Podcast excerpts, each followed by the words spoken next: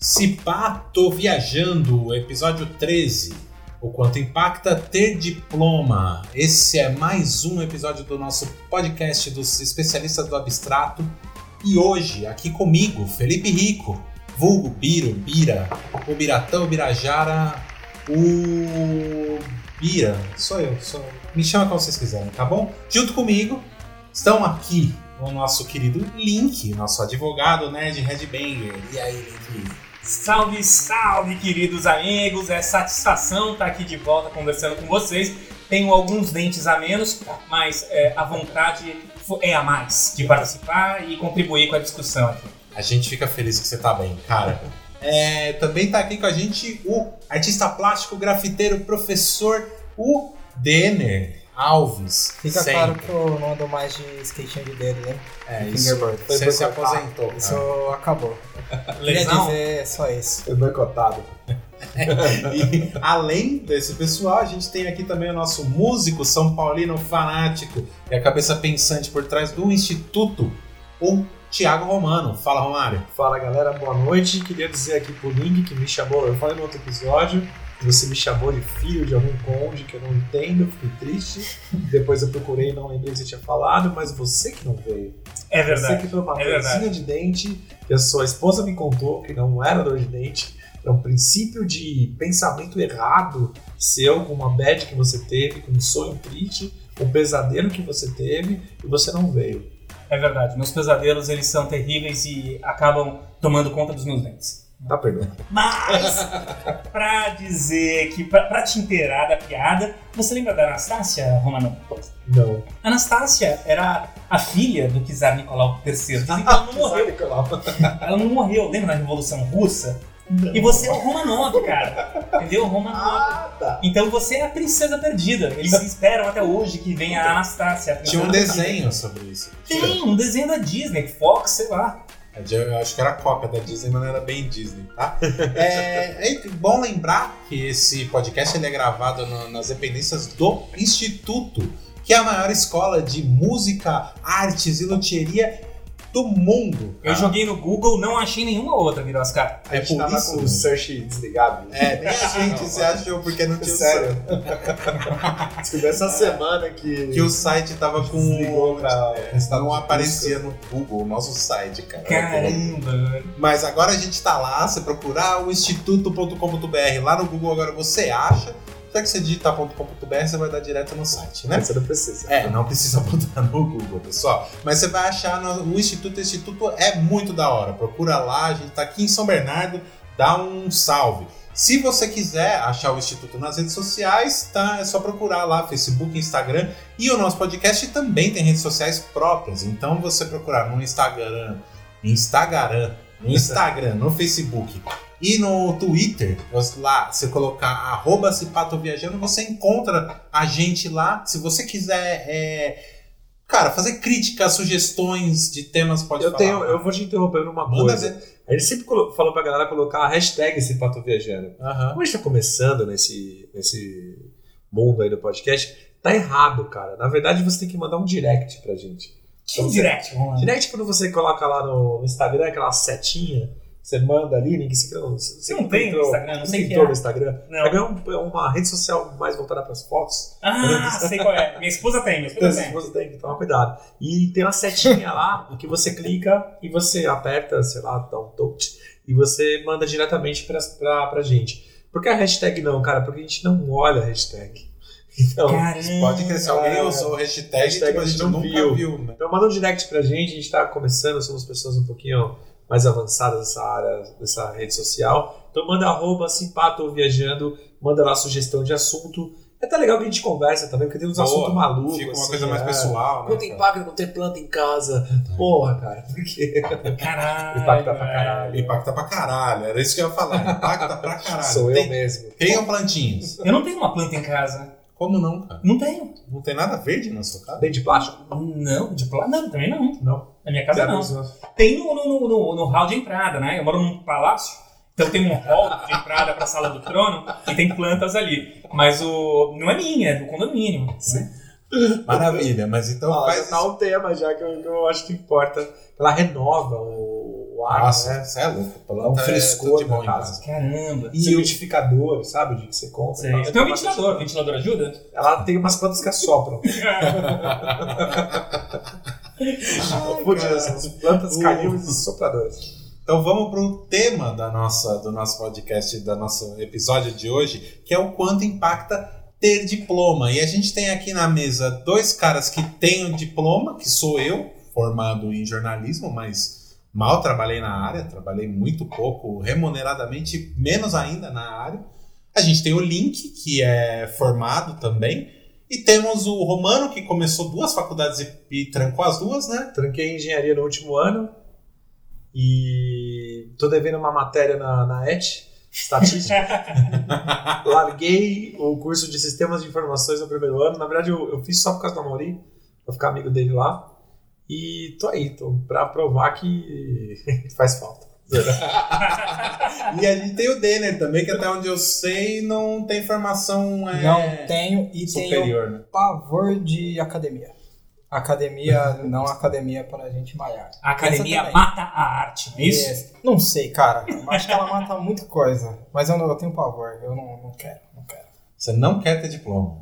Já tem não a quero primeira... ir lá, eu não quero nem fazer que nem um romano que não tem diploma, mas foi, velho, não quero. Mas eu fui porque... Não, eu queria ir. Não foi esse papo da pressão familiar. Meu pai e minha mãe falaram, faz o que quiser. Eu queria por causa da grana. E a gente mora... O podcast é gravado em São Bernardo do Campo. E a gente tem uma cultura aqui em São Bernardo do Campo, no ABC, de uma cultura de indústria, de metalúrgicos e tal. Eu cresci num bairro cheio de galera que morava na Vox. E a meu primeiro pensamento foi a grana. E ainda é. Mas eu queria ir pela fase da escola. Então eu fiz ET, fiz ensino técnico e fui querendo fazer essas áreas aí, mas não me arrependo não, aprendi bastante coisa. Não me formei, não tenho papel, mas eu aprendi bastante. Eu era um aluno muito aplicado em tudo que eu fiz, tá? Olha, Pira, se eu puder dar meus 5 centavos aqui de contribuição, cara... Eu gostaria de definir também que tem uma diferença em carreiras que exigem, por exemplo, o diploma, né? Uhum. No direito, você precisa ter um direito para se formado na faculdade de direito para prestar o exame da ordem e, sendo aprovado o exame da ordem, você vira advogado. Então, é imprescindível se ter o diploma de direito para exercer a advocacia. É imprescindível você ter CRM na engenharia para você assinar laudos. Para você prescrever receitas como médico, você precisa ter o CRM. E todas essas inscrições dependem do diploma. Mas existem, claro, áreas como web design, tá ligado? Não querendo entrar ainda na sua área, que isso vai ser interessante, Vilas, que é o jornalismo. Tem uma discussão aí que tá... Tem inclusive no STJ, no STF, né? Se a obrigatoriedade do jornalista ter diploma ou não, né? Mas vou deixar essa parte para o Birós explicar e vou dizer o que eu acho que é importante, que é interessante no estudo acadêmico da faculdade. Primeiro é a organização. A organização que você tem das matérias, das áreas de conhecimento. Que você vai... Aliás, além de organizar essas matérias, né, o que talvez um autodidata tenha muita mais dificuldade para juntar esses livros, bibliografias, esse tipo de coisa... Você vai ter um professor para cada matéria que vai te ensinar a fazer isso. Se você tiver dúvidas, você vai perguntar direto para ele. Ele vai te indicar bibliografias se você quiser estudar por conta. Além desse aspecto de facilitar o ensino e o aprendizado, existe também a credibilidade que uma instituição de ensino outorga para aquele que se formou nela. Ora, o MEC institui algumas regras dizendo, olha, se você quer se formar em direito, você vai ter que fazer essa matéria. A instituição de ensino, para lecionar para ter esse curso aberto, vai ter que lecionar aquilo. Então, logo, ela está cumprindo uma exigência do MEC. Talvez um autodidata não passe tanta clareza das capacidades dele. E, por fim, a avaliação. Você vai ter certeza que ele foi apresentado a um programa estruturado de conhecimento, vai ter certeza que um professor ensinou, um professor indicou bibliografia, vai ter certeza que foi uma faculdade credenciada pelo Ministério da Educação e vai ter certeza que ele passou por um processo de avaliação. Então, isso daria, como posso dizer, uma segurança nesse profissional. Mas, claro, existem áreas que são muito mais práticas do que outras, né? E que talvez não exijam esse conhecimento, né? Link, sim. Depois dessa sua fala, amanhã mesmo eu vou me inscrever no Enem. Que isso, cara? Ainda tá em tempo. Ó. O Enem, nem os caras do MEC estão entendendo como vai ser. Não, mas olha, eu digo isso, pra mim, eu conheço muitos autodidatas. E pra mim não funcionaria, né? Eu tenho uma dificuldade horrorosa. Eu tenho meio déficit de atenção, nada muito grave, mas eu tenho dificuldade de me organizar, de pensar, de juntar bibliografia. Eu prefiro muito mais alguém me explicando alguma coisa do que eu aprendendo aquilo sozinho, né? Então eu acho, pra mim, é mais interessante. Sei que, tem pessoa que pode... Tem os maiores guitarristas que do metal, principalmente, que eu gosto, cara, aprenderam na raça, lá, tá ligado? É o Ian Malmsteen, esse tipo de coisa. E não precisaram fazer conservatório ou faculdade de música pra aprender a... Bom, eu gosto de metal, eu gosto de cara que toca rápido, não precisa ter técnica, só tocar rápido. O corredor das cordas. O corredor das escalas. Mas eu tenho um ponto sobre isso que o Link falou. Eu acho que o ensino, ele é uma padronização de métodos que foram testados, né? E tem a absorção ali maior, né? Classificada, tanto que tem uma treta agora do Paulo Freire, do nosso filósofo... Paulo Freire era comunista! Então, que absurdo, cara. E a educação, ela vem mudando até pelos acessos que nós temos hoje à tecnologia. Uma crítica que eu tenho às faculdades, aos ensinos técnicos também, as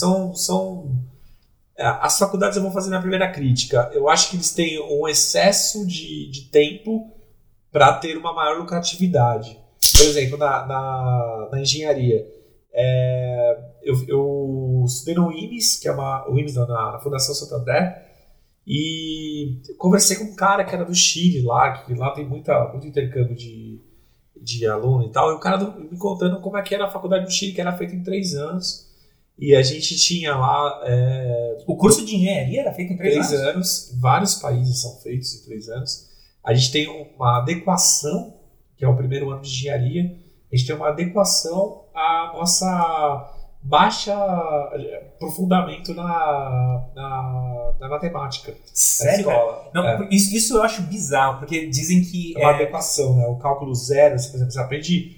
A primeira aula de cálculo que eu tive foi fatoração, função de primeiro e segundo grau, ou seja, é uma revisão para você poder entrar na carga necessária que o MEC estabeleceu. Porque eu acho que o currículo escolar, a grade escolar que já é ditada pelo MEC para o ensino médio, né? Médio? Isso. Por exemplo, aprender derivada integral. Derivada integral, pra mim, é coisa que a gente tem que aprender em engenharia, cara. Em cálculo 1, cálculo 2, cálculo 3, cara. Eu não preciso aprender isso.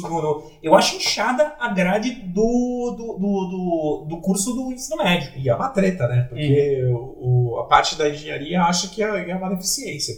Você precisaria de mais conteúdo, principalmente de lógica, né? Os caras defendem muito isso. E queria que tivesse, igual vários colégios particulares, a derivada integral tá na grade. Os caras aprendem no 3º, 2º ano. Alguns até no 2º ano. Não sei, eu estudei no COC e aprendi isso. Eu fazia parte da matéria. Eu não, estudei no João Ramalho. Não teve. Teve aula também. Não, mas isso não faz.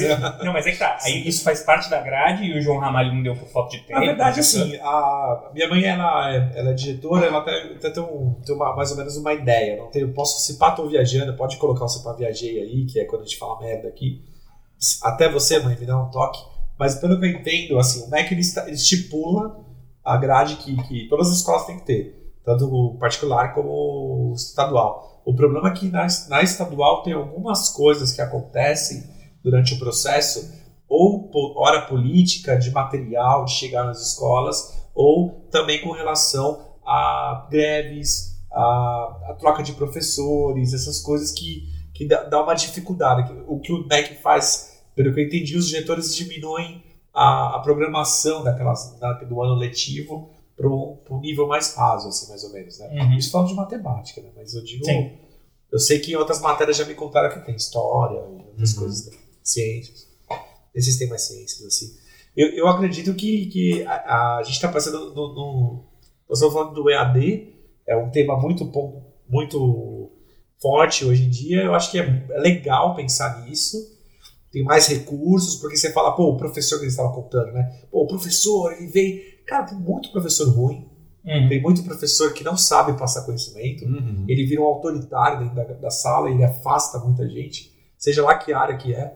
Eu, na engenharia, vi caras com cabeças boas, com bons raciocínios, lógicos e tal, apenas ir embora por pressão, tá ligado? Porque, enfim, cara, eu não sei se a faculdade é uma coisa... Eu tenho hoje uma visão de ter largado várias.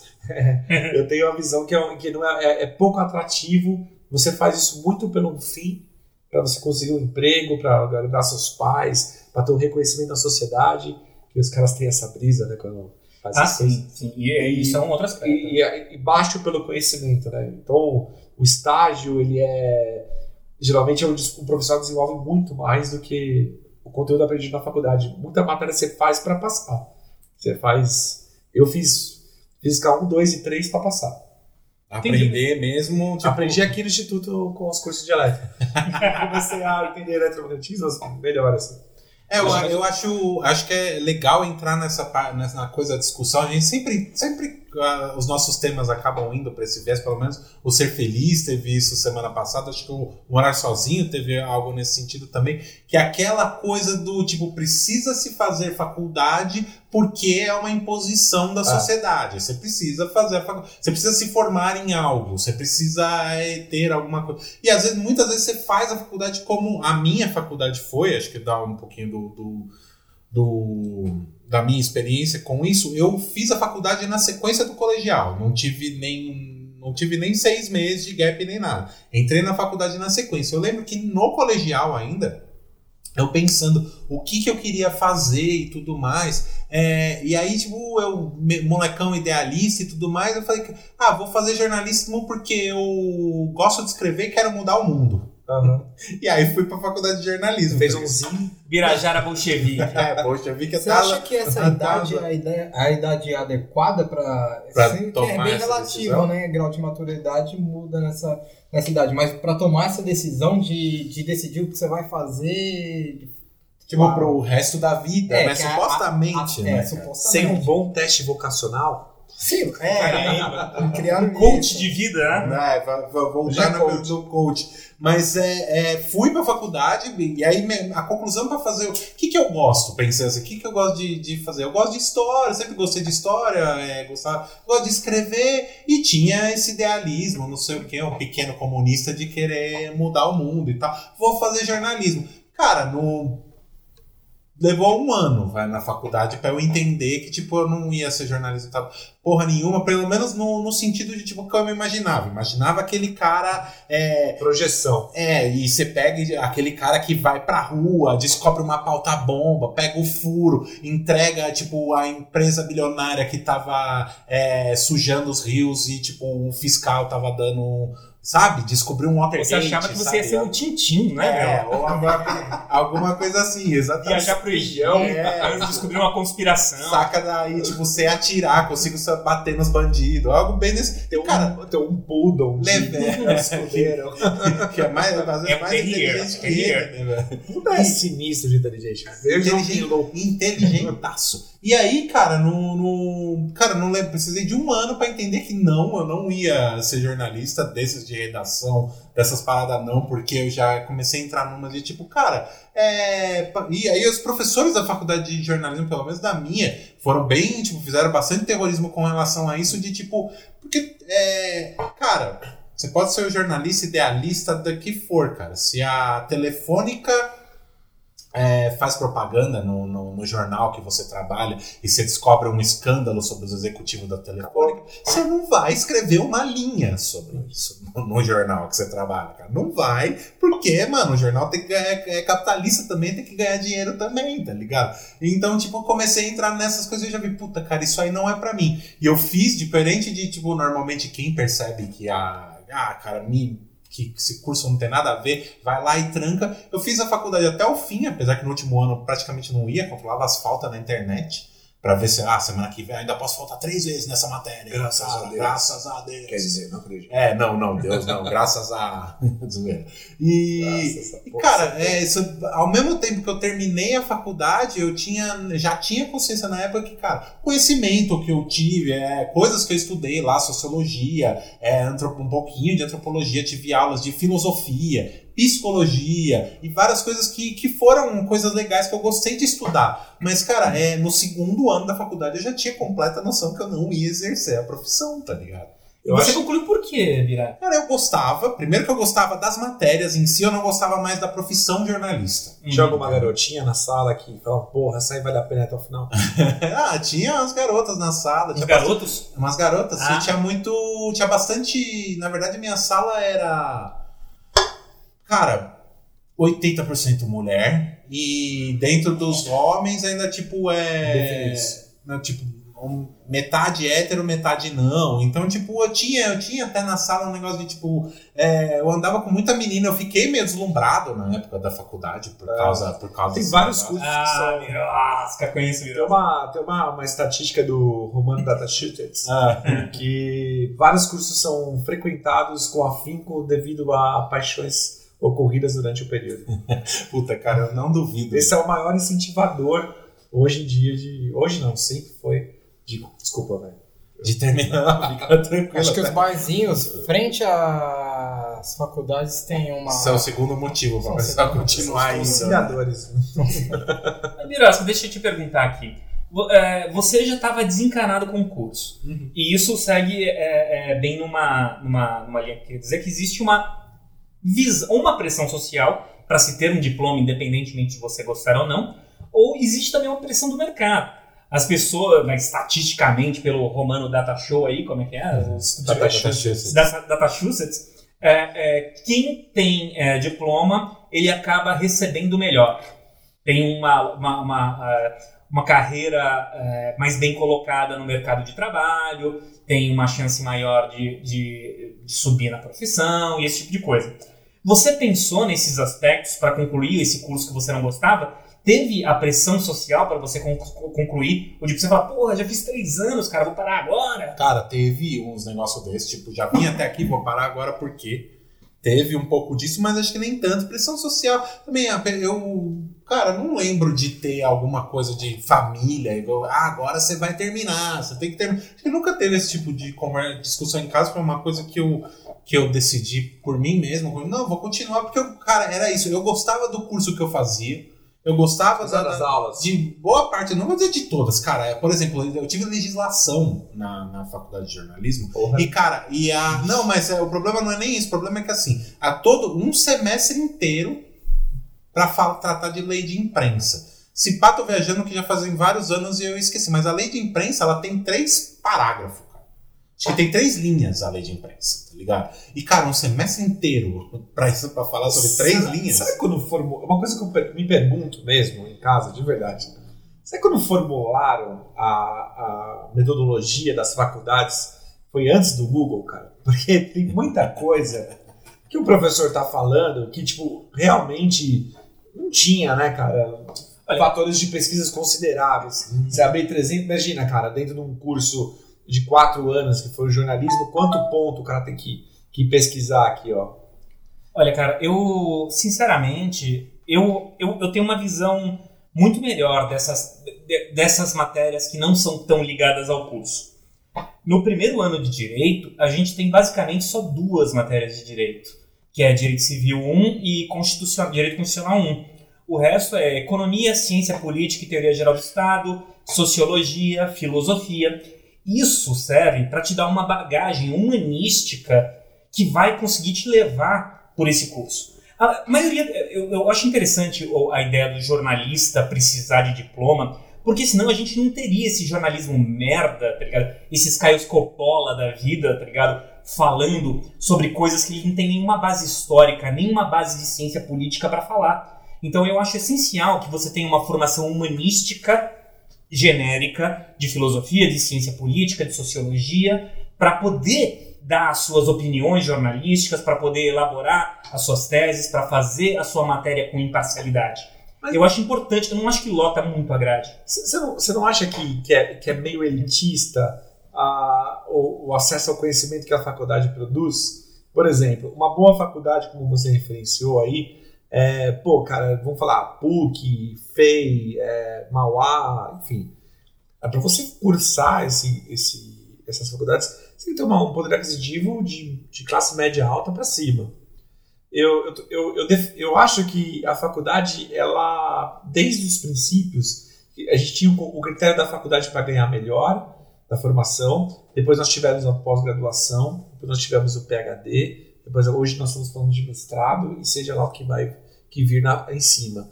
Você não acha que o acesso à informação que a internet deu para a gente, onde você tem você pode criar esses filósofos baseado em internet, muito fácil, cara.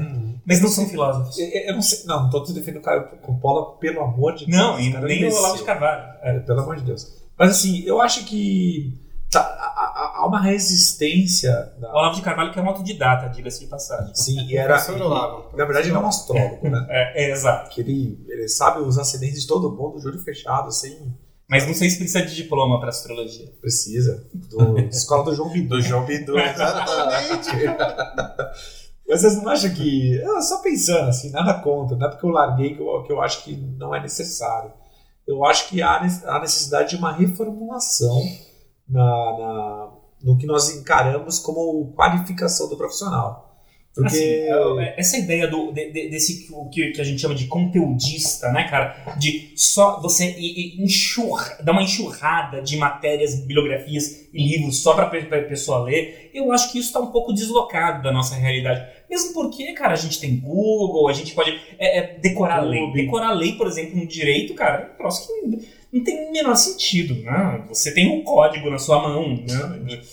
Você não precisa. Eu acho que a gente deveria enxugar esses cursos, porque a extensão deles era muito relativo ao material de divulgação, não sei se pode falar assim, mas o material de, desculpa mãe, divulgação do conteúdo, das matérias, eram livros, às vezes o professor tem aquele livro, ele passava na lousa, e o pessoal copiava, ele indicava para você comprar. Hoje a gente pode passar conteúdos remotamente, numa tranquilidade muito fácil. Por exemplo, pegando da parte da engenharia, existiam várias aulas que eu aprendia ou em monitoria ou na internet. O professor era um coitado, um desequilibrado, muito bom, lógico, sabia fazer aquelas coisas, mas na verdade ele criava ele deixava desmotivado o pessoal. Entendi. Essa coisa meio militar, da nota, sim. do merecido, sabe? Isso é muito fácil tirar 10 não trabalhando, sabe? Essas coisas. Eu concordo plenamente quando é uma aula técnica, saca? Porque você vai aprender independentemente do conteúdo. Aliás, independentemente do conteúdo, não. Às vezes o professor chato, tiranão, chato, que desestimula o seu aprendizado, ele vai te ensinar a derivada integral, né? Às vezes não é um método, não é um estilo que você gosta, né? E às vezes você vendo um vídeo, você consegue elétrica ou magnetismo. Ou seja, tem um professor que vai conseguir te explicar melhor.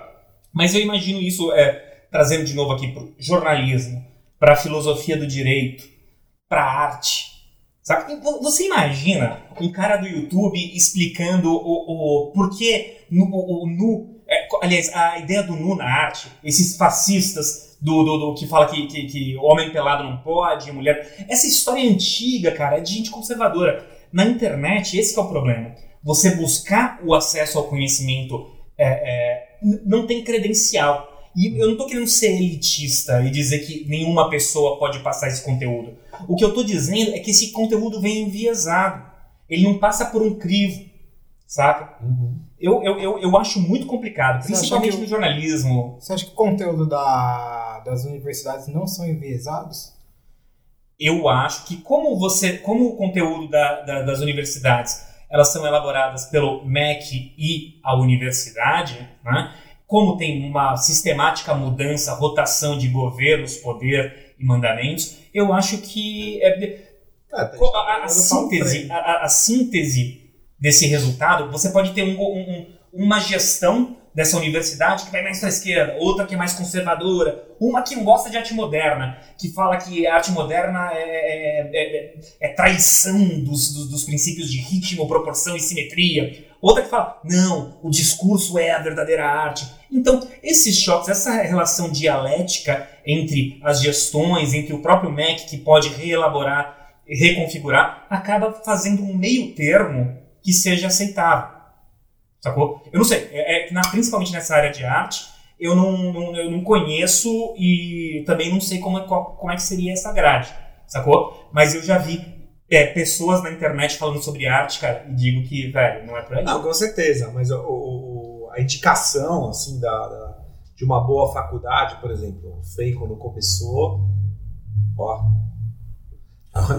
passou maior moto que eu já ouvi. E ainda tá passando.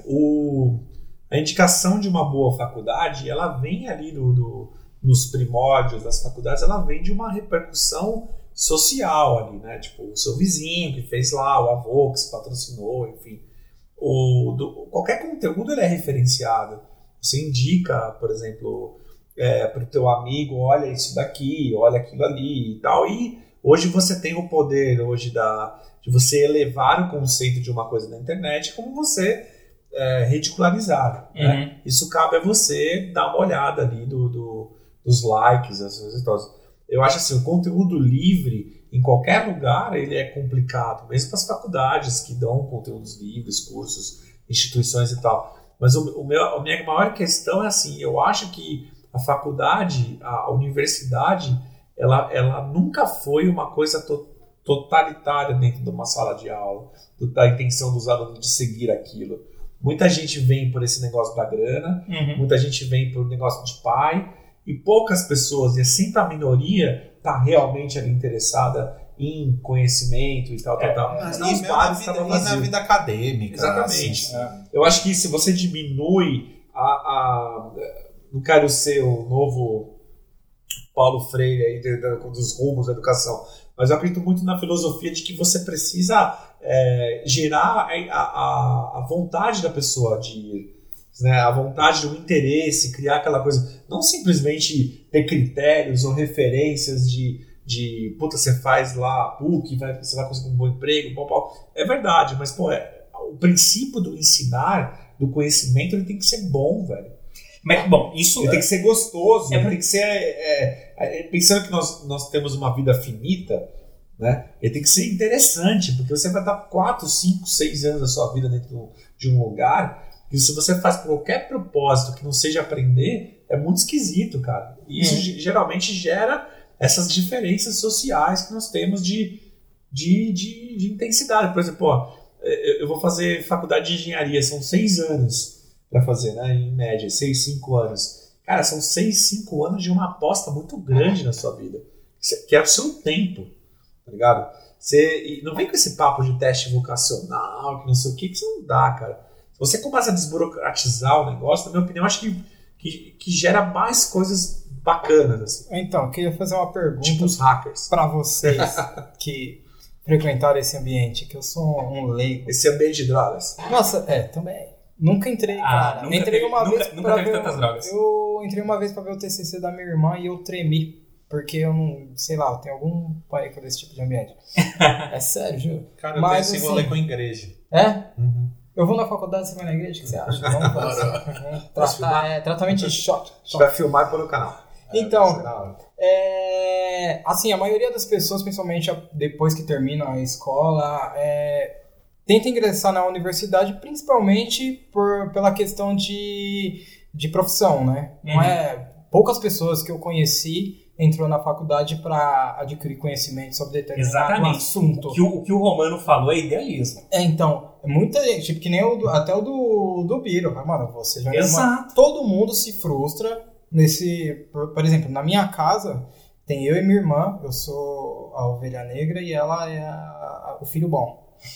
E ela fez camisa 10. Exato, ela é o camisa 10. Ela fez sempre tudo da forma que devia fazer. Terminou, fez a faculdade dela. Não, ela fez um curso, tal. tipo, vocacional também, não é um teste, mas é um curso que indicava... Curso vocacional? Não era um curso vocacional, eu não vou ficar explicando. Mentira, ela fez design de interiores e depois ela foi fazer arquitetura, que tinha alguma coisa a ver. Mas o curso vocacional você falou de besteira, como assim? Não dá pra fazer um curso vocacional. Não era um curso vocacional, era um curso mais relacionado depois de um teste de vocacional. Ela não quis ir direto pra faculdade, saca? Cara. Que era muita responsabilidade. Aí ela fez isso. Ela fez o curso, fez a faculdade, se formou e tal, só que, mano, é muito difícil, não só na área dela, vários amigos que eu vejo que fizeram, concluíram a faculdade com louvor, tá aí se fudendo pra arranjar um emprego na área, outros já desistiram, tá ligado? Fora o investimento, né, cara? Exatamente. Tem que pensar nisso, é uma maneira do caralho. É pra uma pergunta de...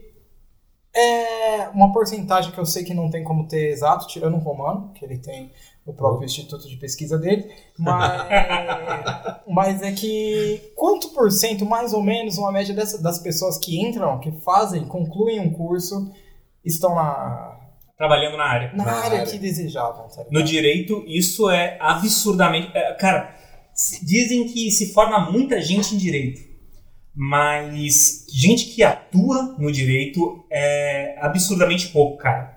Absurdamente pouco. A maior parte dos formados, eles vão, sei lá, prestar concurso público. E geralmente é essa ideia de só para ter um diploma, esse tipo de coisa. Não sei se... jornalismo me parece até mais amplo, né, que o direito. Porque você pode fazer... fact-checking, você pode trabalhar por trás, né? Você pode trabalhar com publicidade. Né? É muita coisa, né? E você pode... assessoria de imprensa. Cara, eu acho que é uma coisa que... É opinião minha, assim, lógico, eu que tô falando. Mas eu acho que tende a mudar radicalmente. Eu acho que é um negócio que não vai se sustentar. Eu vi uma matéria da ESPM que ela tava levando vários cursos que eram cursos presenciais, eram muito, muito tensos lá dentro da faculdade de colocar isso, esse esquema EAD, né? Uma galera fica nesse negócio do, não, é ruim, é triste e tal. Eu acho que, por exemplo, eles estão com um curso de gestão empresarial na SPM, para ser lançado aí, é bastidor, hein? É que eu conheço um cara que tá trabalhando nesse projeto. E, poxa, cara, demorou muito, cara, pra gente poder entender o poder da internet de disseminação de conhecimento, que conhecimento é uma padronização social em cima de qualquer coisa que você queira fazer, seja de marketing esportivo, seja algo que é conhecido o resultado e uma aplicação. E eu acho que há uma resistência dessas instituições que são famosas, como grandes marcas, né, vamos dizer assim, e elas têm um interesse estritamente financeiro na minha cabeça. Não tem nenhuma relação acadêmica, tá ligado, com aquilo. A resistência deles, pelo menos um pouco que eu vi, não me aprofundei nisso, porque não estou estudando esse tema há 2 anos, mas o que eu vejo é que, tipo, cara, não faz sentido a gente ainda ter essa relação da presença da pessoa para ver uma pessoa na frente de um quadro escrevendo coisas sem recurso nenhum de multimídia, sendo que você pode fazer uma coisa no After Effects muito mais elaborada, que vai poder destravar mais as cabeças, e mais quantidade de pessoas informadas é melhor para qualquer civilização. Então, tipo, eu acho que a faculdade ela mais atrapalha do que ajuda. Sabe uma coisa que eu acho muito louco? Antigamente, tipo, até os anos 90, você não precisava necessariamente de uma faculdade para esse papo da carreira que a gente... Você não precisava ter uma faculdade para, por exemplo, você trabalha dentro de uma empresa tal, razoavelmente grande e tudo mais. Você não precisava ter uma formação... Tinha formação industrial. E nem isso, cara. Meu pai foi gerente na Itaú Seguros sem ter formação nenhuma superior, tá ligado? Tendo um colegial terminado com supletivo. E ele era gerente na Itaú Seguros lá, beleza. Anos depois, o negócio hoje em dia é necessário ter um diploma para ser alguém dentro do mercado de trabalho. Mas olha que coisa muito louca. Você tem um diploma por ser uma coisa que você tem que tirar pela coisa da sociedade, mas não necessariamente dita a profissão que você vai fazer. Hoje, cara, a gerente do banco falou pra gente, eu e o Romano, a gente foi no banco lá hoje, conversando com a gerente do banco falou que ela era formada em engenharia de alimentos, cara. Uhum. Saca? Que fez um suclite menor e deu uma. Uma história lá. Por isso que o tema é quanto impacta ter um diploma e não quanto impacta fazer a faculdade. Porque, tipo, cara, ela tem um diploma de engenheiro, eu tenho certeza que tá enquadrado, porque se formou em engenharia, você não. Você faz o diploma daqueles de pele de carneiro, você não faz nem o meu lá, que é quase que um papel de jornal, tá ligado? E o fator de conferência daquilo, eu vou contar um podre mesmo. Da minha vida, que eu tô usando o podcast pra dar um desabafo mesmo, como se fosse uma consulta de terapia. Lembra que vai ficar pra sempre, hein? Pode gravar. Bira.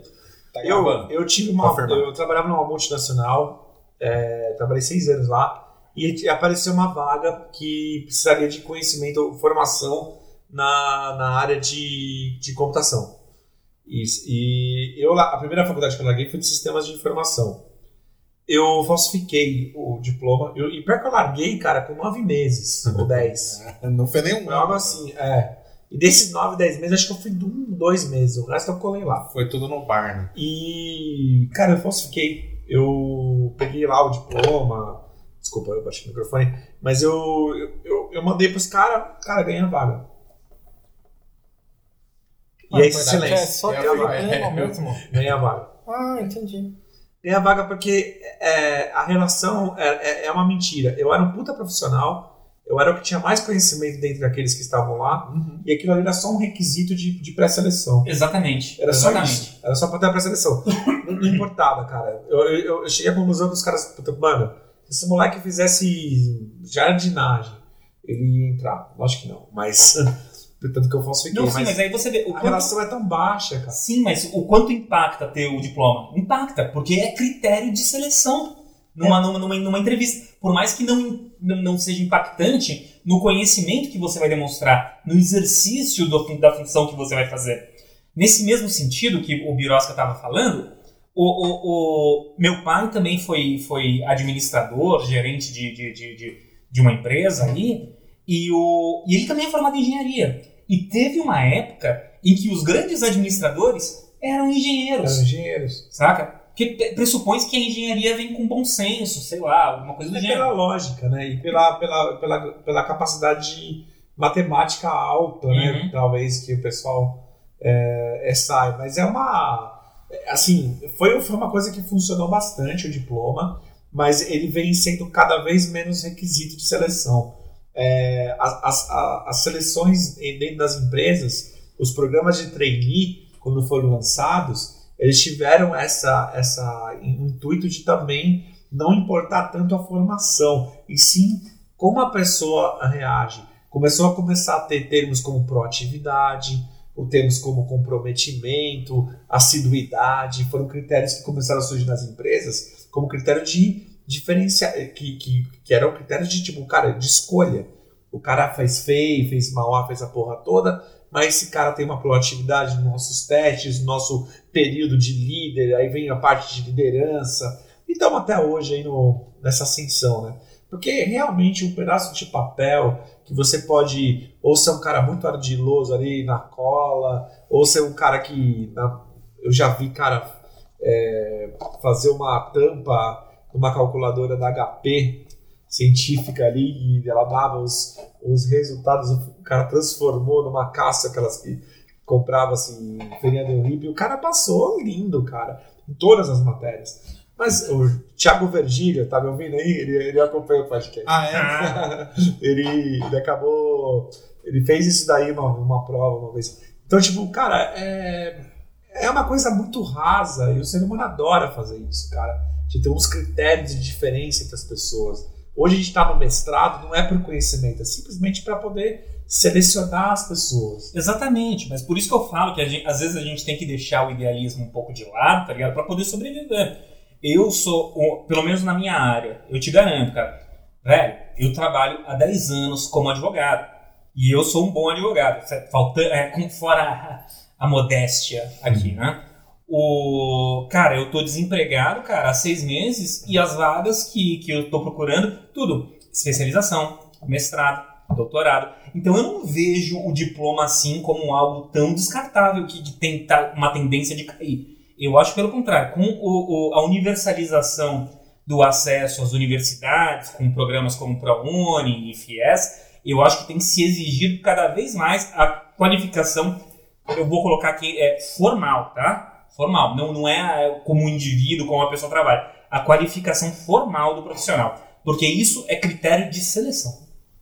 Não, concordo.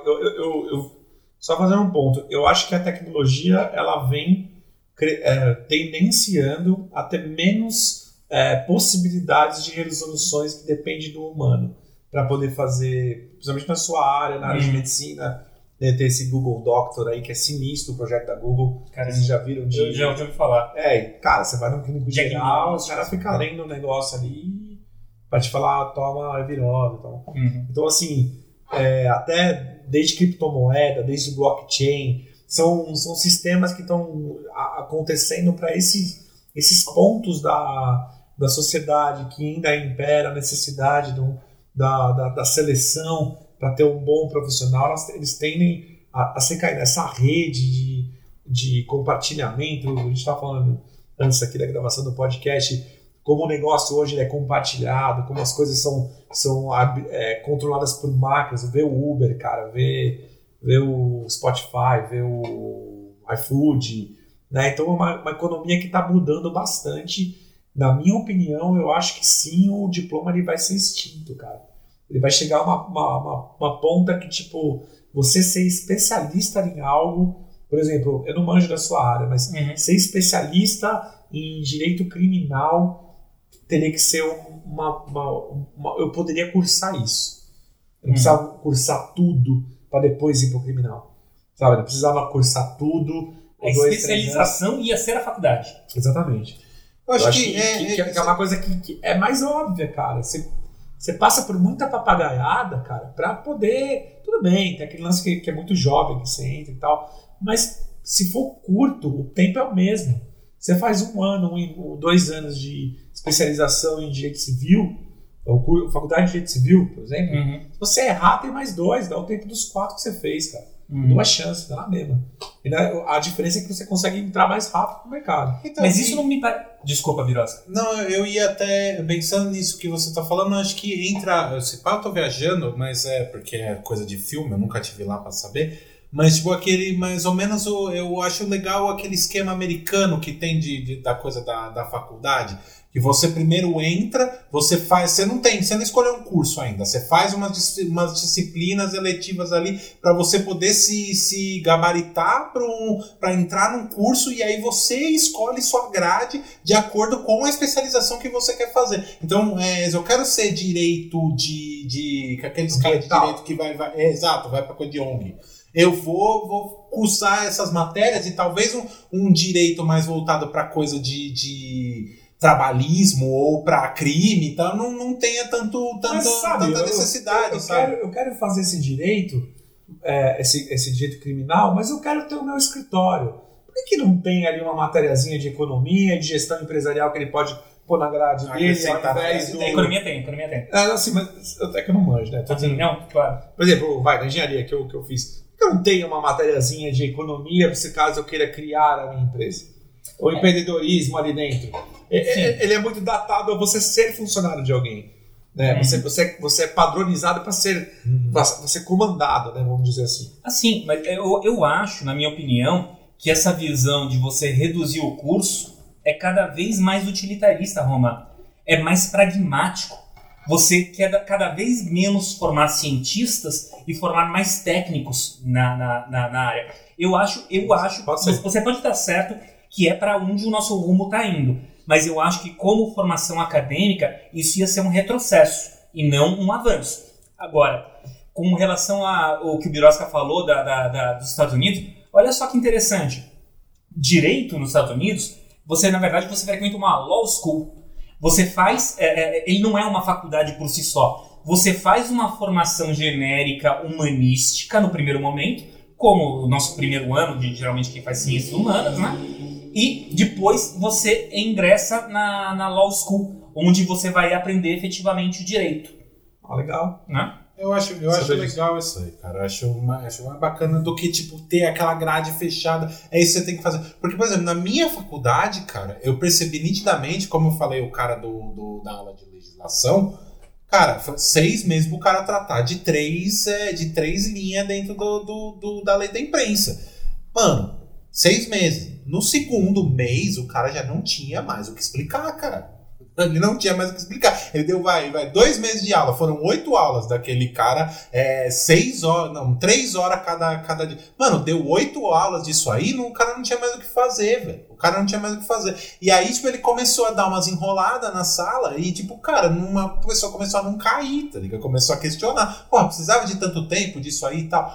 Outra coisa, eu lembro de um outro. Eu não lembro nem a matéria que esse professor dava, cara. Mas, cara, chegou um determinado momento, nas últimas aulas do semestre, o cara o professor começou a levar um violão e ele tocava e cantava em sala, porque ele não tinha mais o que lecionar, cara. Ou seja, cara, isso aí tá inchado por algum motivo. E não pode ser em que vocês não acham que pode ser uma conta, simplesmente?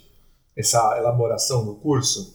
4 meses, 48 meses, geralmente nesses negócios, ou são maior tempo de mensalidade, gera mais dinheiro, uma sala com 40, se eu elevar o número, eu já pensei isso, essa é coisa minha, assim, eu já pensei, por que se eleva tanto o nível da faculdade? Será que não é para ter muita reprovação? Reprovação é bom, o cara vem, né? Então, você gira mais com o mesmo professor. Mas ao mesmo tempo tem uma outra lógica. Meu padrasto era professor universitário até pouquíssimo tempo atrás. Ele abriu os olhos e hoje dá curso online. Só que o que acontece? Primeiro era numa dessas faculdades das uni da vida aí, que é essas faculdades de caça-níquel, né? E, cara, ele, tipo, sofria a represália dos superiores dele pra não reprovar aluno. Pra reprovar. Porque eu reprovo o cara tranca e sai fora. Já ouvi falar disso. Né? Tá ligado? Mas isso dentro dessas faculdades caça-níqueis. Não posso dizer isso em faculdades que tem o intuito da coisa do acadêmico mesmo, de formar pessoas e não só a grana daquelas pessoas. Se você pegar o preço de uma faculdade de maior padrão, assim, né, de ter mais referência, perto das uninovas é discrepante. Sim, cara. Talvez os caras ganhem na rotatividade daquelas, não sei, da dificuldade, não sei, pra mim é um grande negócio, velho. Esse negócio do FIES, cara, sou de esquerda, tudo, mas não sei, cara, isso me pareceu um enriquecimento dessas universidades. Eu acho que, isso foi uma coisa horrível. Isso, uma coisa ruim dessa precarizou a nossa. Eu também acho. Bem, na verdade, eu vou ficar no meio termo aqui, cara, entre vocês dois. Pode ser os dois. É conluio com instituição, com governo para receber mais dinheiro, e é também uma chance de acesso a todas as comunidades carentes ao ensino superior. Sim, não, concordo também. É os dois. Não é só um. O problema, lógico, a gente gostaria de ter ensino superior gratuito universalizado. Gostaríamos. Mas não é possível por conta de dinheiro. Então, o governo faz um sistema de financiamento através dos bancos privados. Né? Mas então, poderia mexer na escola de ensino fundamental. Essa é a grande pauta hoje em dia, né? Você inverter a lógica dos investimentos federais. Você está mudando o fim. Sendo que o início e o meio é ruim, tá ligado? Eu acho que tem que ter um pouco de tudo, mas mas isso entra no, pra mim, acho que tem que ver muito a questão tem a coisa eu acho muito válido, acho super válido, na verdade, a coisa de dar acesso e condição das pessoas terem acesso à faculdade, principalmente as pessoas de menor renda que não tinham esse acesso, só que ao mesmo tempo não se atentou para a qualidade do ensino, ou para boa parte da qualidade do ensino. Por exemplo, voltando para minha faculdade, cara, eu fui ter aula de radiojornalismo, no segundo ano da faculdade, alguma coisa assim, cara, precisamos agora, vocês vão... Tava lá na grade, radiojornalismo. Chegamos lá, cara, a sala de rádio, pra aula de radiojornalismo, cara, era uma sala que eu tenho certeza absoluta que aquela sala naquele prédio, em algum momento, era o lugar que os caras guardavam as vassouras. Era um depósito, era alguma coisa assim, que os caras meteram uma mesa no meio, colocaram um gravador velhaço em cima da mesa, assim, só pra falar rádio, gravar voz, então é aqui que os caras vão fazer. Cara, e esse era o laboratório de rádio que tinha dentro da faculdade. Cara, mas completamente sem noção. Mais pra frente, no fim do meu curso, sim, tinham lá. E fizeram um puta de um estúdio na faculdade. Foi muito... No final, era a estrutura da faculdade. Mas, cara, os caras construíram a estrutura pro meu curso e pros cursos de publicidade e tudo mais durante o meu curso, sabe? Pegando esse ponto, o Link tem uma certa razão aqui, eu raciocinando. As faculdades com o maior renome e o caramba, elas geralmente... Elas têm uma preocupação em investir em estrutura, em qualidade dos professores, na seleção, né? E isso tem que defender, mesmo que elas tenham um grande fator de importância para o desenvolvimento do nível do ensino na universidade. Na universidade, né, cara? Isso tem razão. Uma coisa que eu fico também... Eu acho... Eu tô com o Link também. Eu acho que tem que ter um meio termo, mas a procura para aprofundamento daquela matéria... Ela tem que ser de uma forma individual, não de uma forma natural, não induzida. Eu também acho. Não induzida por emprego, por condição, caramba, da forma que a gente vê hoje. Os negócios estão mudando, a tecnologia está mudando a forma que a gente comercializa as coisas, mas ela vai gerar também uma carência no entendimento daquilo. Ninguém vai precisar ser programador para ser bem-sucedido, mas a gente vai precisar poder entender em que ponto dessa... Hoje um profissional não pode ser uma coisa só, ele tem que ter algumas outras atividades, na maioria dos cargos hoje, tipo o cara, por exemplo, não sei, advocacia, talvez me pareça uma coisa mais conservadora, né? Que mexe meio com uma parte da sociedade difícil de tocar, mas outras matérias, principalmente as técnicas, cara, hoje você trabalhar numa empresa, e eu trabalhei numa multinacional, de grande pote, você ser só aquilo, você engole. Não é falar inglês, isso aí é o mínimo, cara. Mas você precisa de uns cursos, chamavam antigamente de extracurriculares, né? Sim. Eu faço... Fiz manutenção de computadores, fiz datilografia. Mas eu falei de especialização, mestrado, doutorado. Sim. Mas eu acho que tem que reduzir o tempo. O tempo ainda está muito longo para todas as coisas. Fala. É isso aí. Agora, só caminhando pro final do nosso podcast, cara, a gente está com mais... Está quase uma hora já de gravação. Eu nem aqueci aqui, Virasco. Tem muita coisa para falar. Uma parte de coisa para falar, a gente pode fazer. Tem duas semanas sem parte 2 do... Eu deixo só o Link falar o final. Mas vamos encaminhar pro final aqui, fazendo aquela velha perguntinha que todos os nossos 15 fãs adoram, nossos 15 ouvintes, que são 33 em média. 33 em média, é isso aí, segundo o Anchor. Eu me escuto uma vez e a Ana escuta outra, então são 31. E eu testo 3 vezes, então dá uns 25. Mas vamos com a gente, galera. Começando com o Romano. Romano, o quanto impacta ter um diploma? Hoje, muito. Ainda tem que ter, mas eu acho que nas gerações aí talvez meus netos, pouco. No futuro, eu acho que vai ser mais diverso. Eu acho que já está tendo uma transformação, principalmente do entendimento que se pode fazer algo à distância. Existem plataformas que a gente não comentou, mas existem plataformas como a Udemy, a Hotmart, que estão... Você ganha certificado, você tem um diploma. Nós aqui no Instituto damos diploma para luthiers, né? Sim, certificado. Para poder trabalhar. O certificado... Nada mais é que uma instituição... Um carimbinho daquele... Cara, esse maluco consegue fazer. Sim, tá? Ele fez o curso, ele foi aprovado, consegue fazer. Exatamente. Pro mercado, isso abre os olhos. Olha só, o Romano, a escola do Romano, ela atestou que o Dener consegue fazer uma guitarra. Exatamente. Então, logo, ele tem a minha confiança para eu contratá-lo. Exato, mas pegando a... Eu não vou citar nomes aqui, porque é meio... banho antiético, porque eu acho que eles tiveram um grande fator de desenvolvimento da luteria no país, que foi a BH Luteria, está há 18 anos e tal. Mas eles têm um curso muito longo lá, né? A gente tem um curso aqui de 3, 5 meses, porque muito menos complicado como se parece. Hoje nós temos muito mais recursos para poder ensinar nossas máquinas, tem mais acesso às máquinas, enfim, e a gente consegue trabalhar de uma forma muito mais rápida. Eu sou a favor de ficar mais rápido as coisas. Essa é o quanto impacta, senhor Bira, Ubirajara. Beleza. Agora, link pra você, o quanto impacta ter diploma. Ó, Biratã, eu pedi uma vênia aqui pra discordar completamente do meu amigo Romano, viu?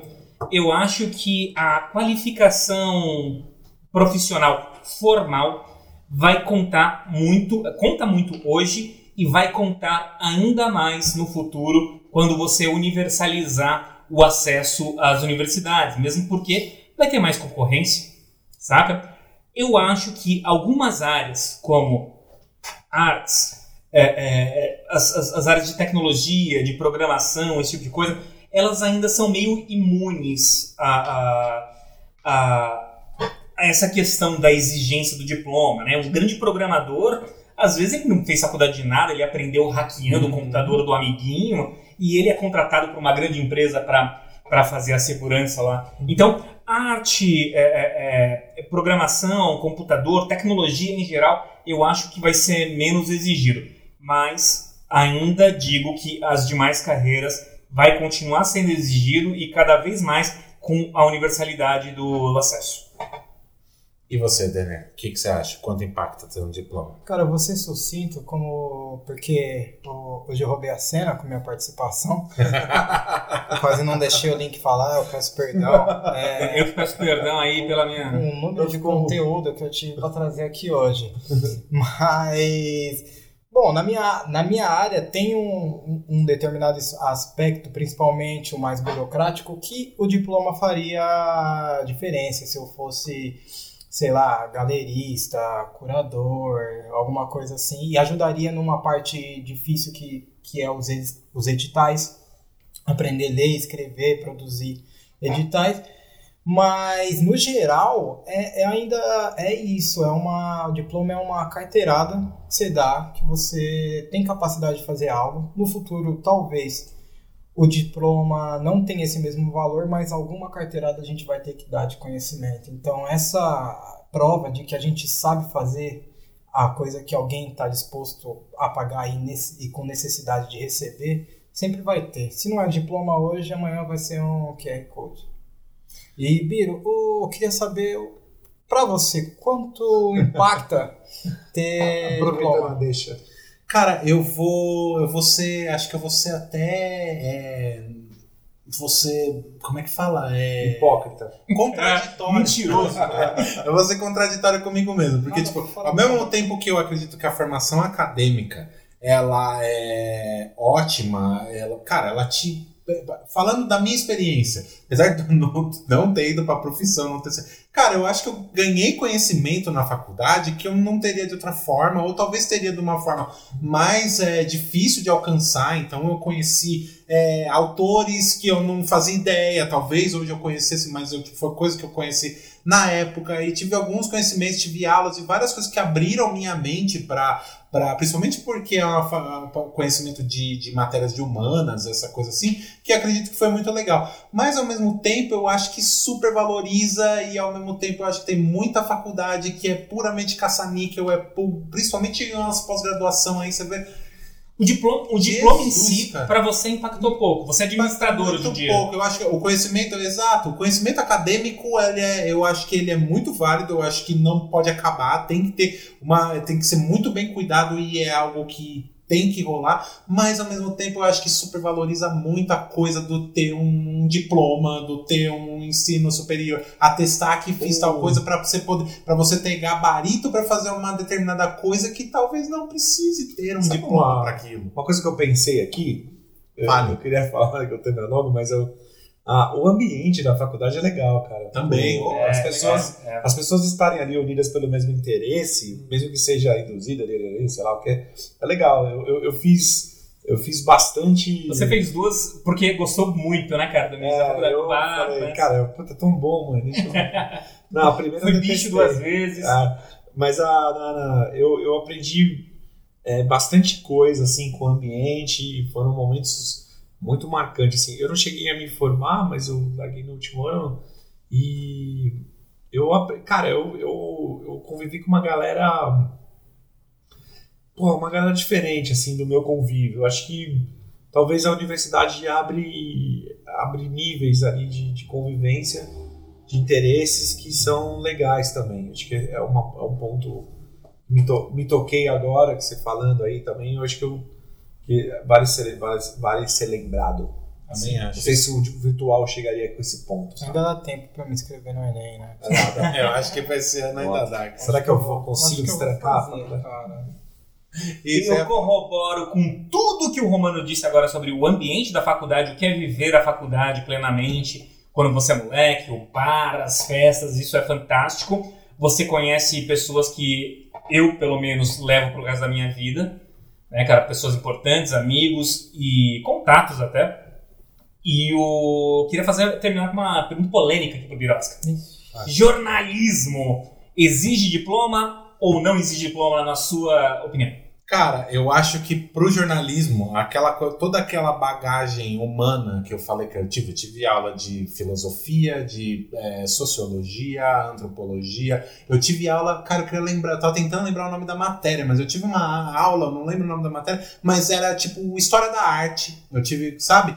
Eu tive um pouco de economia, eu tive várias coisas, mas principalmente o conhecimento das ciências humanas. Eu acho que pra fazer um jornalista, inclusive pra fazer um médico, eu acho que o cara tinha que... Prepara pra ser diplomata. Né? Que o cara tinha...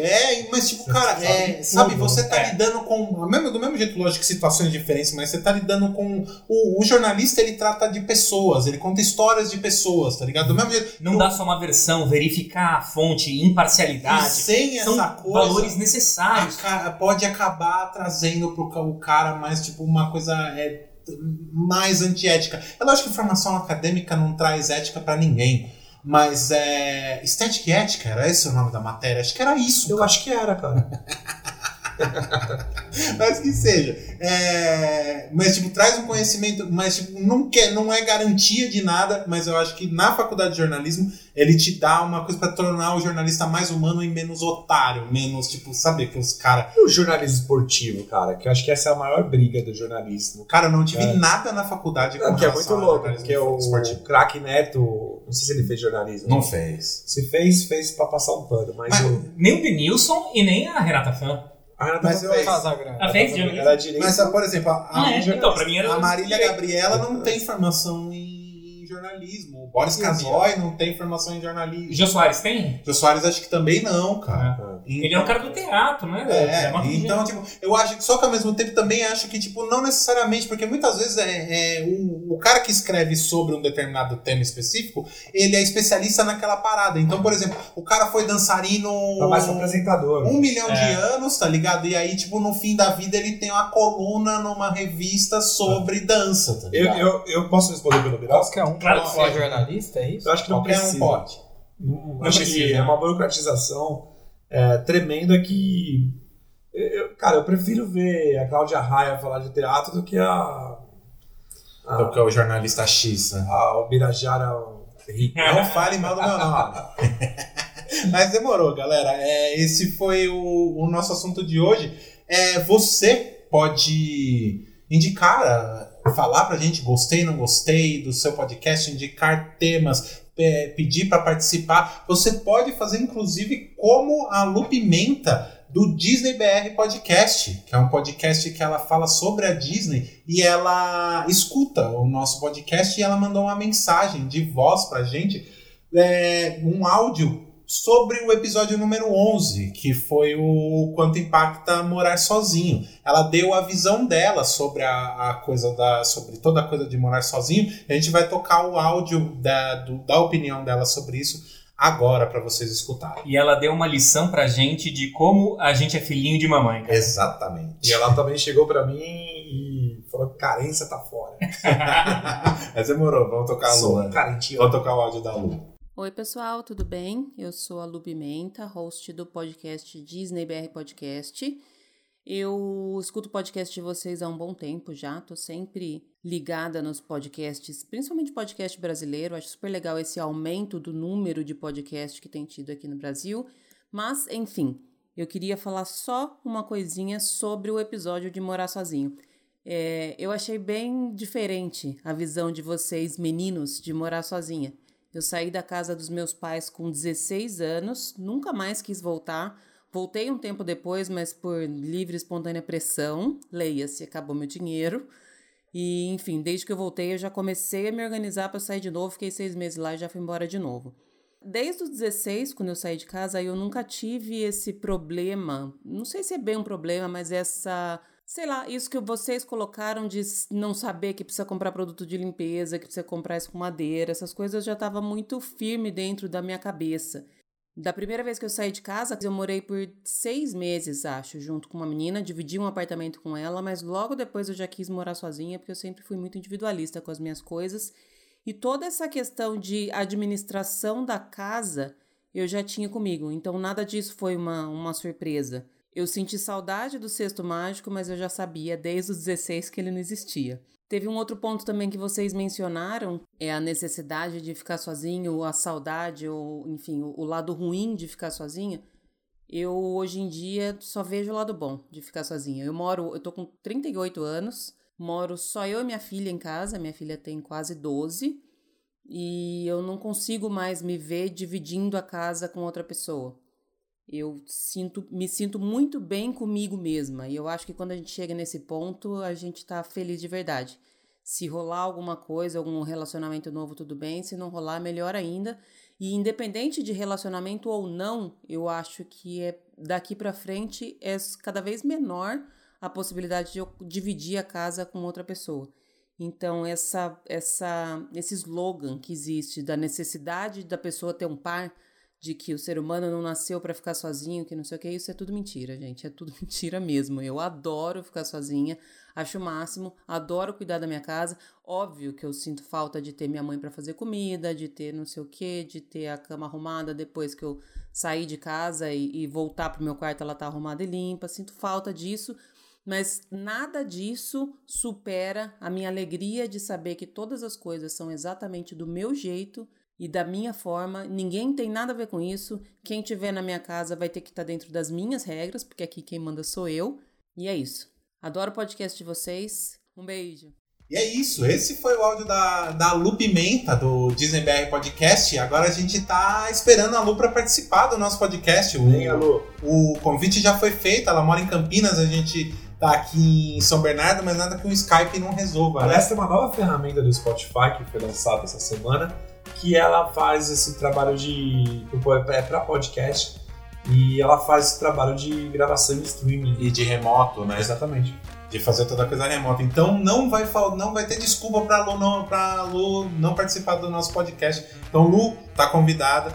Participe com a gente. Se você quiser, outras pessoas além da Lu quiser, dar opinião, criticar, fazer tudo, faça como o Romano falou pra fazer no começo do episódio. Esquece a hashtag, manda um direct pra gente lá no Instagram.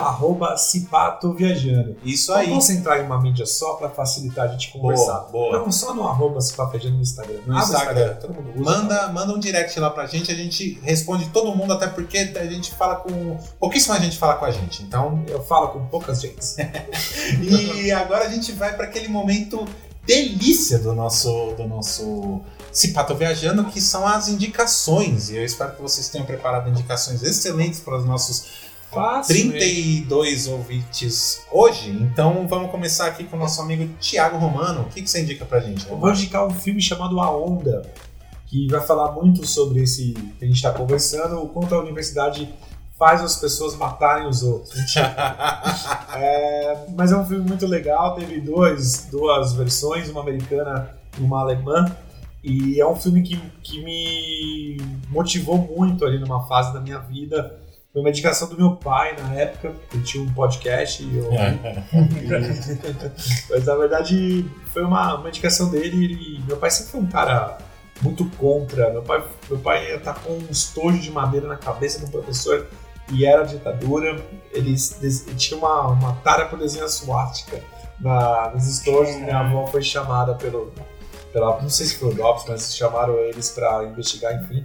Meu pai foi um grande incentivador de eu fazer faculdade. Eu percebendo que sim. Apesar da minha mãe ser formada em um monte de coisa, enfim, meu pai não, mas é um puta filme, cara. Vale a pena assistir, que não... muita gente já assistiu, mas vale a pena ver de novo esses tempos aí. Vale a pena. E tem tudo a ver com aquilo que a gente conversou, como que é uma coisa muito bacana, mas também ela pode ser uma coisa muito perigosa para a sociedade, e um ponto aí para a gente ligar coisas como filosofias aplicadas ao governo, como o Olavo de Carvalho, como isso pode mudar as coisas. Então, a onda aí é legal pra caramba. Bacana. E você, Lindy, o que você indica, cara? Bom, amigos, eu tava escutando o podcast da semana passada, o Romano roubou minha indicação, porque eu ia indicar Chambers, né? A série nova aí da Netflix, né? Tem um tema muito interessante pra quem gosta de terror, é bem envolvente. O final não foi tão satisfatório, mas não vou dar spoiler aqui pra vocês. Em segundo lugar, também não é uma grande indicação, viu? Porque a gente tem que refletir na hora de comprar, porque é uma série cara, que é a Planeta de Agostini está trazendo para o Brasil a história em quadrinhos do Príncipe Valente, né? É uma história de propaganda disso aí. A Príncipe Valente não é uma HQ tradicional, ela é uma tirinha. Ela é apresentada no jornal todos os domingos. A proposta da Planeta de Agostini é trazer desde 1938, quando foi produzida, até 2008. É recente. Caralho, né, meu? Porra. O projeto do Hal Foster é foda, a arte é maravilhosa, mas tem um pequeno porém, né? O Planeta de Agostini é aquele esquema. Primeira edição, promocional, R$ 9,90. Capa dura, lombada em tecido. Segunda edição, R$ 44,90, mas vem duas edições pra você. A partir daí, quinzenal, uma edição, R$ 44,90. Então, 50 pau a cada 15 dias. E a partir do número 20, semanal. 50 pau por semana com história em quadrinhos. Caraca! Pelos meus cálculos, a coleção, no final das contas, de 38 a 2008, vai dar uns 4 pau. É tipo vício em drogas, né? É tipo vício em drogas. Vai dando aos pouquinhos, vamos então fica aí. É uma paulada por semana. Exato, cara. Então fica aí, mais ou menos indicado pela arte, pela história, é maravilhoso. É uma história em quadrinhos sem balão. Na época eles não tinham balão ainda, eles faziam legendas embaixo. Bem interessante, muito diferente, cara. Eu queria ver. Eu vou trazer pra você aqui na terça que vem, certo? Pode ser, beleza. E é isso. Você, Dener, o que você indica para o pessoal? Cara, um filme tem no Netflix para todo mundo acessar com facilidade, chama O Homem que Viu o Infinito. É um indiano, é um matemático indiano, autodidata. Eu vi isso. Muito bom, ele é autodidata, então você me ajuda porque eu tenho algumas coisas que eu esqueci. Mas eu lembro que algum professor encontrou ele, só que para ele ingressar na Universidade da Inglaterra, ele precisaria ter um ensino concluído, que é o que a gente chama de um ensino médio. E ele não tinha, ele só era um gênio autodidata e ele teve que correr atrás. Assim. Isso me lembrou enquanto a gente estava conversando sobre a importância do diploma para aprovar algo. O cara já tinha capacidade, ele já era foda. Ele só precisa ser referendado.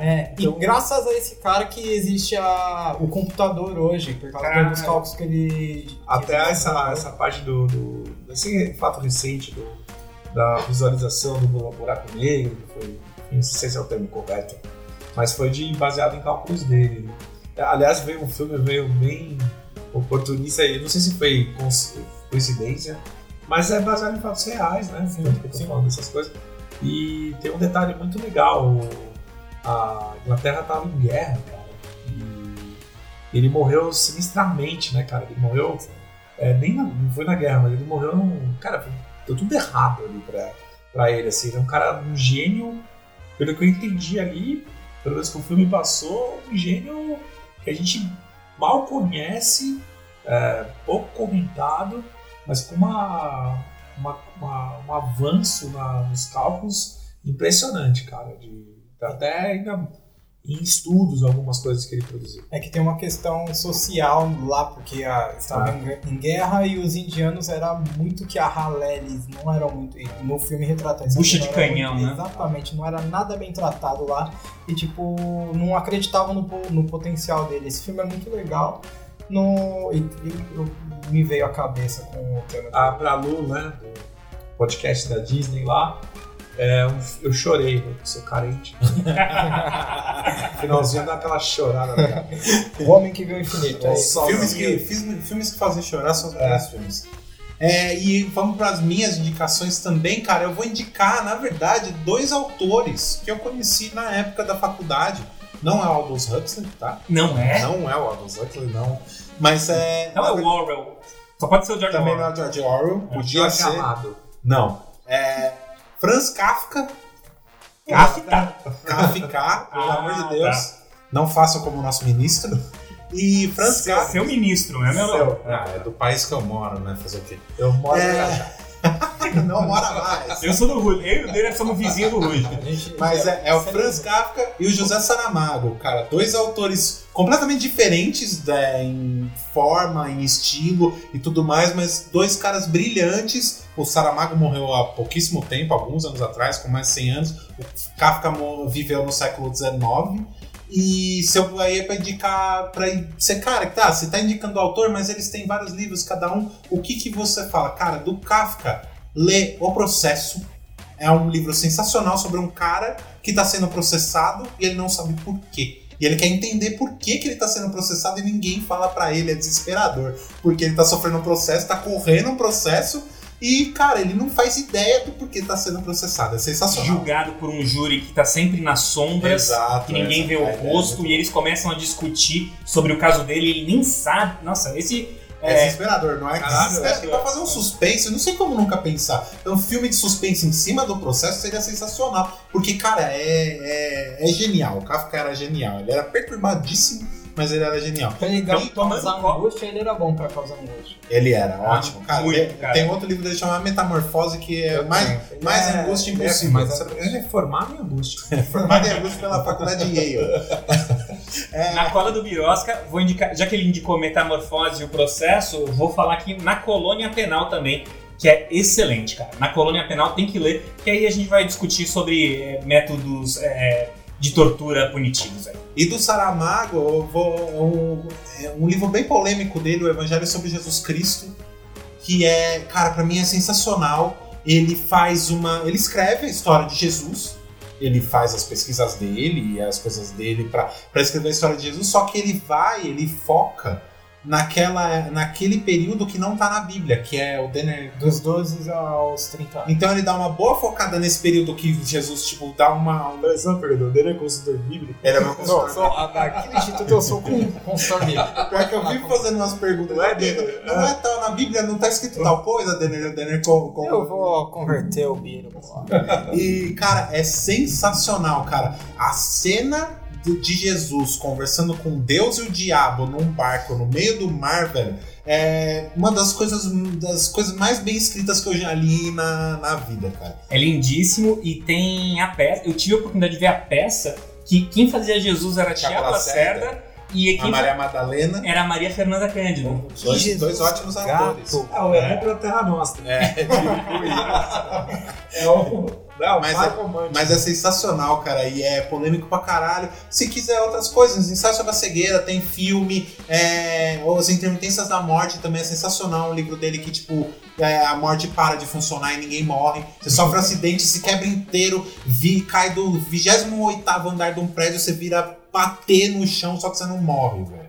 E aí, tipo, vai começando a acumular gente doente e que não morre, que não passa, e começa a acumular gente, não tem onde colocar as pessoas. Cara, o Saramago só tinha tema facinho, só tema nem um pouco pesado, só coisa leve o cara falava. Ele era... O Saramago tem O Homem Duplicado também, que também virou filme, acho que é mais recente, acho que é com o Jared Leto. Não, é o cara do filme do Coelho. É o Jared Leto. Não. Jake Gyllenhaal. Um é genérico do outro, cara. Eles são iguais. Pior que é verdade, mas é com o Gyllenhaal. Cara, galera, nosso podcast já tá com muito tempo. É isso aí, velho. Cara, acho que ele, no fim das contas, vai ser o mais longo de todos, mas... Eu posso falar mais um pouco, já que passou? Posso dar outra mais uma hora aqui? Não, brincadeira. Eu sei que vocês não aguentam mais a gente, vocês nos amam. E vou falar pra vocês que... Esse é o final do nosso podcast desse episódio. Então, nos escutem semana que vem. A gente pode colocar no final do... Vamos ver se eu vou fazer um teste. Nem sei se vou colocar isso que eu vou falar, mas eu vou colocar o A do Jô Soares. Demorou, vamos fazer esse teste aí. Mas obrigado pela audiência aí. Tchau, tchau. Tchau, tchau. Tchau. Eu achei que você ia indicar cair.